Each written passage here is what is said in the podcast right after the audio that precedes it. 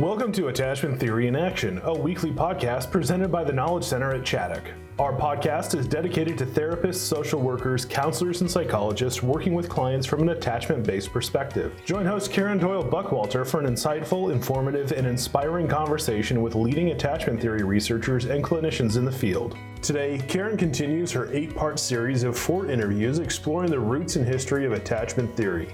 In her next two episodes, Karen welcomes author Bethany Saltman back to the show for part one of their two part conversation on Mary Ainsworth's strange situation procedure and her contributions to attachment theory. Part two will be released on Tuesday, May 25th. Hello, everyone, and welcome back to the Attachment Theory in Action podcast.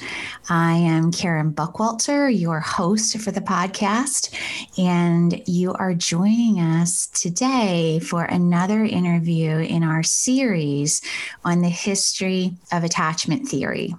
Today, I am going to be speaking with Bethany Saltman. I'm going to tell you a little bit about her in a minute, but wanted to let you know that we are going to be discussing Mary Ainsworth and her contributions to attachment theory. Now, Bethany Saltman has been on the podcast before. And so, if you did not hear that episode, I would encourage you to seek it out. Um, we can mention where it is in the show notes. But Bethany Saltman, when she was on before, was uh, interviewed about her amazing book called Strange Situation A Mother's Journey into the Science of Attachment. If you have not purchased and read that book, I highly recommend it. Um, Bethany Saltman is an author, award winning editor, and researcher. She's written for many magazines such as The New Yorker, New York Magazine, Atlantic Monthly, and of course, as I mentioned, her 2020 release of the book Strange Situation. She also does a lot of coaching with authors. Um, and so that is another area of expertise that she has. So I am very much looking forward to talking with her about the incredible contributions that Mary Ainsworth made to attachment theory. So stay tuned. The interview will be coming right up. So, Bethany, welcome back to the Attachment Theory in Action podcast. Thank you for having me. So, I was thinking, oh, wow, it wasn't really that long ago that we had spoken. So, I looked it up. Actually, it was June 2020 that we recorded recorded oh the podcast. Wow. And then it released in August 2020. So, listeners, if you want to look back at our previous episode with Bethany about her book, um, that's when that happened. But it's amazing how time flies, isn't it? Amazing. Totally. Yeah. Especially these days. Yeah. So I'm so grateful for your willingness to be part of uh, our series about the history of attachment theory. And um, of course, uh, what the person, the very important person we're going to talk about today is Mary Ainsworth, um, who, who the inspiration from much of your book was drawn from. Indeed. Indeed. Yeah. So could you just start out with telling us a little bit about you know what what drew you to be so interested in her and um, then we'll go much more into her life and her contributions sure sure um, well, first of all, I'm so glad that you're doing this because, you know, you can't, um, you know, a day doesn't go by that we don't all hear somebody talk about attachment. Um, attachment styles this, attachment styles that. And, um, you know, setting aside how we might feel about the term attachment styles versus patterns of attachment, which is a whole conversation within the field, um, and what we, you know, how we understand all of that um, we know so little as a culture about where this comes from, and we know even less about one of its maverick female scientists, Dr. Mary Ainsworth. So, you know, usually we hear about John Bowlby and how he worked with, um, and how Mary Ainsworth was, quote, his student, which she, in fact, never was. Um, yes. Never his student. She was his colleague. She worked with him at Tavistock Clinic in London in the 50s. Um, and so she did work for him but she was never his student. And very quickly they became peers and colleagues. So this is one of my, you know, the patriarchy is, you know, always at work, never sleeps, and is always um, pulling her work down and showing, you know, highlighting John Bowlby and not um, revealing her incredible contribution. So I'm so glad to have this opportunity. And I'm really glad that you're taking the time to actually talk about the history of this field because it's fascinating.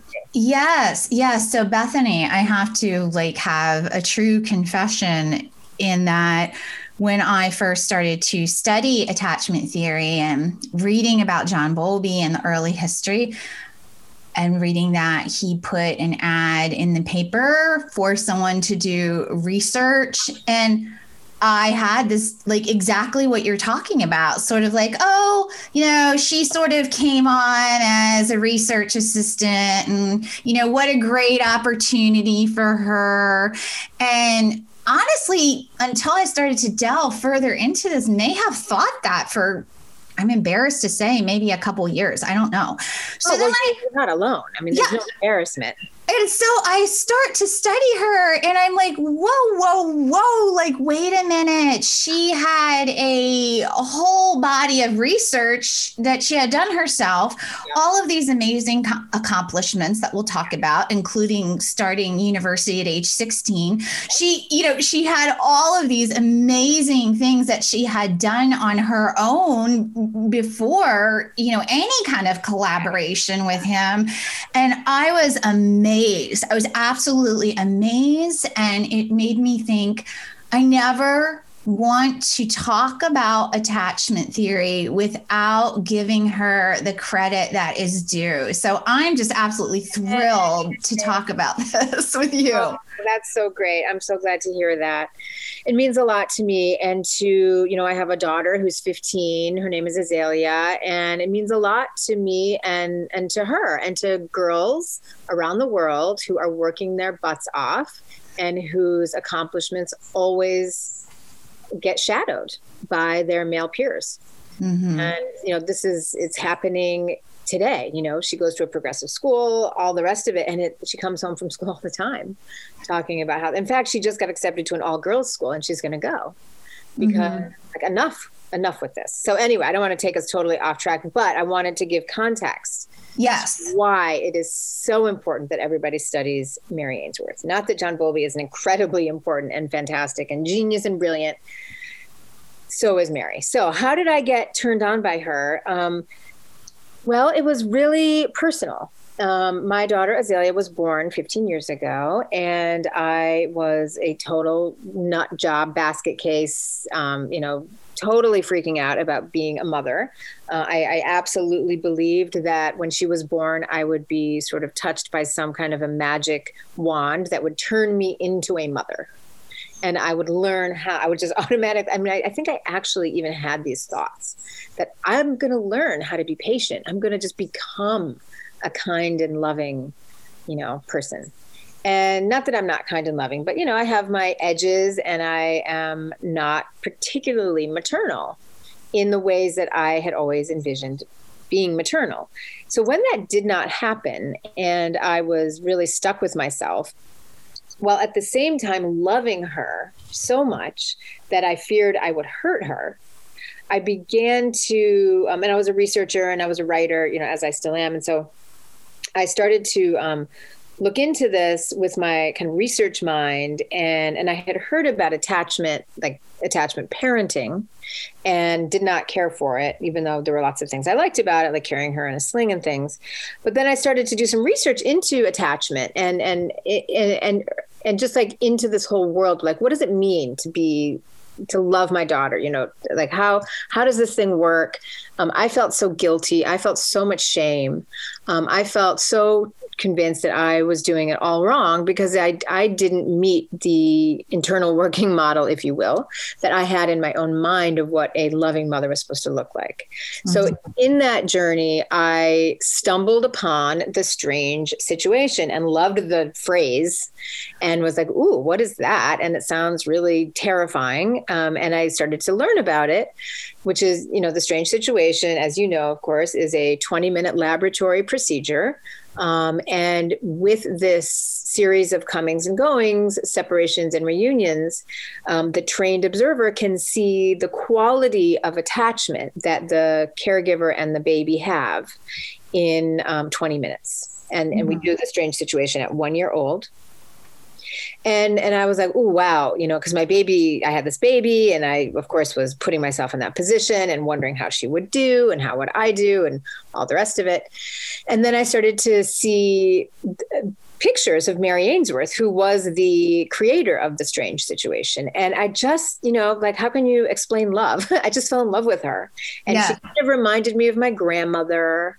Um, she looked grandmotherly in this really, there's some thing about her face, and this is true in like every photograph of her, she looks so um, sharp, kind, and um, and really like attentive. But she's not she's not soft. She doesn't look gooey. She doesn't look, you know, like that kind of maternal image that I had in my mind. Mm-hmm. And she just looked really, really smart. Mm-hmm. And so I thought, hmm, you know, I was very, very drawn to her and I wanted to see myself the way I imagined she might see me. And so it became this real, um, like magical journey that I went on, getting to know her and her work because I, I just sort of grew to love her as this spirit guide, if you will. Yeah. So I wanted to learn more about how she might understand me because I, I came to trust her. It sounds so kind of out there, but what can I say? this is how it often works in a creative project. You meet yes. someone and they just grab you. And and I should say to your listeners, she had been long dead, or not long, but she had been dead for some time. Yes. Um, and so so yeah, that's that's how I got interested. And then when I realized I couldn't talk to her, um, or ever meet her, I started to just delve into her work and through her work. And then when I started writing the book, her archives and um, her letters and all the rest of it, I, I got to know her. And it was um, a very powerful experience for me.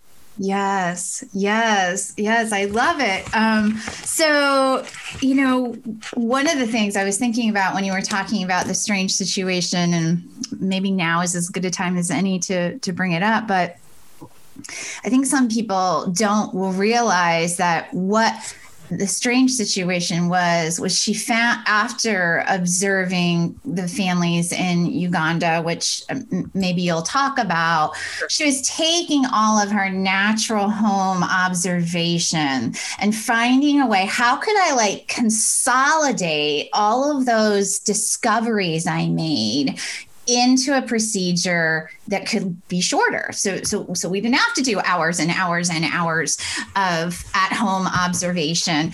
And just, I, I just want to mention the brilliance of that. That this wasn't just um, something she one day just threw together.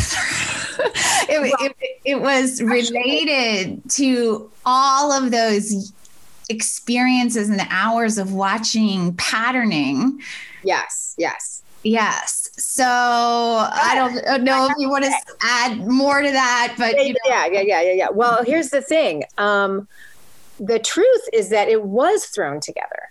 Well, Very I did see a thing where she said we just came up with it because it was a 20 minute reel of film, and I did see a quote from her that it that uh, as that came out of my mouth, I did remember that thrown together in a way, but not in another way. Maybe I should say. Right. Well, so here's the amazing, amazing story about how the strange. Okay, I'm ready. so, so when she went to um, London with to work with Don, John Bowlby as his research assistant, so that story is true, um, and he was coming up with the um, the you know brand new radical theory of attachment, which he deserves full credit for. Um, she and you know and the the premise of that um, that theory is that Prime, prior, prior to that, people in the field had believed that children love their parents because they feed them. Right. Make it super shorthand. Yes. And that these feelings of love, like if, if someone didn't show up with the food, like you, you would love whoever fed you in this very behaviorist kind of like mat, rat in a maze kind of thing. And Bowlby said, no, that's not true. We mourn our parents when they're gone. Um, we grieve for them. We need them. And it's a biological, this, this thing that he called attachment is a biological system of needing not just food. Um, in fact, food is nothing. Like anyone can feed us. What we need is attention. We need to feel felt. We need to be safe, and um, and and so that was the radical, which doesn't sound too radical to us now, but at the time it was. So when Mary Ainsworth was there and, and he was doing all of this study into maternal separation, and there was a uh, another man who worked there named Jimmy Robertson who was making films. Um, it's a famous film that some people may have heard of. The two year old goes to hospital um, about um, this little girl who goes to the hospital and is separated from her parents, and she's mad and he is giving life to, voice to this. He he you know documents her in the hospital and, and and how she becomes very withdrawn. And so this became part of the um, the support for Bowlby's theory. So when Mary was there, when Ainsworth was there, she didn't believe that what Bowlby was saying was true. Um, and she refers to that as herself being so, quote, brainwashed that she couldn't see it. She really believed the prevailing beliefs of the time that children um, love their parents because they feed them. What she was really interested in was Jimmy Robertson's work, this um, data collection through natural observations. This is what really grabbed her. Um, now, when she was in the University of Toronto getting her PhD, she did do her work on um, this uh, secure base idea that John Bowlby credits her for. That is her um, that is her phrase, secure base, and, and talking about how college students still need their parents in order to help them explore the world. That was her dissertation. So that was in her mind. She was thinking about these things, but what really turned her on was this idea of the naturalistic observations. So so she was married to a younger man named, um, oh my gosh, Len. And um, and he first went to um, London, which is why she went to London with him. And then he wanted to go to U- Uganda. She didn't want to go to London. She didn't want to go to Uganda, but being a woman of her time, she went. And when, because um, he, he got a job in Uganda, and she said, Well, I may as well do a research study of my own while I'm there. And so she wanted to see if Bowlby's um, theory was true. And she really wanted to do some naturalistic observations, like like um, her colleague from London. So she, you know, th- this is, um, you know, Mary Ainsworth throwing together a little research study. She learned the language in like, you know, she went away to some um, distant, not distant, but like out of the some immersive experience where she learned the language enough to be able to talk to tribal chiefs in order to gather up 26 mothers and their babies in order to do the first um, series of observations in the home. She wasn't sure in the beginning that it was going to be about attachment because she didn't really believe that it was true but in no time she said she it was you know like a complete and utter paradigm shift. She saw immediately that these relationships between the mothers and the babies were in fact real and that they had nothing to do with food and they had everything to do with secure based behavior. And she was riveted and totally sold on Bowlby's idea so that was stage one. She's in Uganda. She's seeing this happen before her very eyes. Um, now, of course, in Uganda, she is the first white person that most of these people had ever seen. Mm-hmm. And so when she then went back to Baltimore, because of course Len had to go back to Baltimore, um, she found that she she immediately wanted to replicate the study. And so since she was in Baltimore, she said, "Well, why don't I try to replicate it in Baltimore?" Uh-huh. And, so, and so got a grant for it, and that's when the Baltimore study began.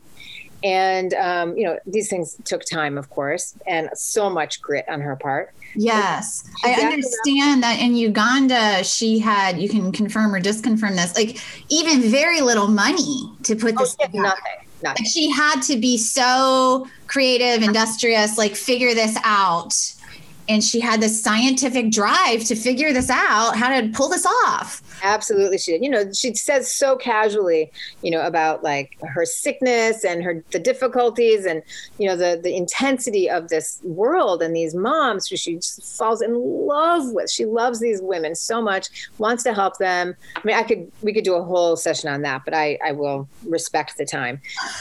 Um, so when she gets to Baltimore and she gets this the same exact study, but much more meticulously conceived, with the 26 mothers and their babies at, and she wanted to get the most different population on earth that she could which she did you know mothers in uganda and suburban mothers in baltimore. Very important for a replication study and looking absolutely absolutely. And so apply to other groups of people. Yeah, no exactly. And so so when she started to so she went into the home and she did like 72 hours of direct observation per family. And then so it was a series of like 28 visits i believe. And um and in the last so near the end of the first wave of her study she realized that the secure base behavior between the mothers and the babies was different in Baltimore than it was in Uganda. Everything else was really seeming to line up of what she was observing. Mm-hmm. But one thing was different. And she thought, because the babies in, in the United States didn't use their mothers as much as secure bases, they were more comfortable being with other people. And she also thought, you know, maybe I'm the X factor with these babies because they're used, these kids are used to people like me. In Uganda, they weren't. So, of course, they were going to be more anxious. So, they might use their mother as a secure base more readily. So, that's when she decided let's let me take them into the lab and goose up their attachment system and make them a little nervous and so that i can replicate what i saw in uganda which was them looking at this white lady Mm-hmm. So that's how the strange situation really began. And so her and her friend or her friends, her um, students cooked up the strange situation in about 20 minutes and um, decided, okay, let's put them in a lab and, and let's let's give them a little dose of anxiety with a stranger and then take the stranger away, see how they relate to the stranger. So so they parsed out the functioning of the secure base behavior and then they um, started using it with their um, with their um, sample at the end of their observation. So, like visit 28 or so, maybe it's visit 20, I forget. They would go into the lab and do this, and then she would. Um, you know, back and forth it. That was her term between the incredibly intense um, at home observations that she did and what she saw in the strange situation and saw a total match. And that's that's where we are. Yes, it's just amazing. And I think I've shared before, I even remember reading that um, even the amount of time that the whole thing took related to a, a reel of film. Exactly. Yep. could go that long. And I always think that's such a funny little piece of trivia. Again, sort of like it, it what I guess what I was trying to express earlier, in, in, some ways it wasn't well thought out, but in other ways it exactly. it pulled upon you know what she knew to be true and how to highlight those factors um, to bring you know stress the attachment system to the degree you could see the patterning. Um, exactly well said well said exactly. And that's one of the things i love about her and about learning about her process so much you know to see the creative process in action. And and you know you don't always know what's going to stick right. when you're really observing and you know every every great scientist says this is true that you have to not know and you have to just take these leaps and if yes. you keep looking just keep looking keep looking something will arrive. Yes, yes. Oh, well, this has just been so fun so far. Um, I'm looking forward to continuing our conversation about Mary Ainsworth um, in part two of this interview. So, listeners, please please join us next week as we continue our discussion with Bethany Saltman about Mary Ainsworth and her incredible contributions to attachment theory. Thank you.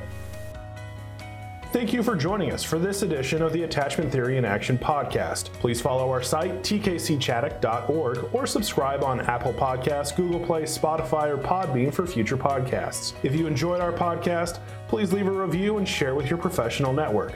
For additional resources, training opportunities, and blogs, please log on to tkcchaddock.org. We hope you'll join us again as we continue to explore the world of adoption, trauma, and attachment theory.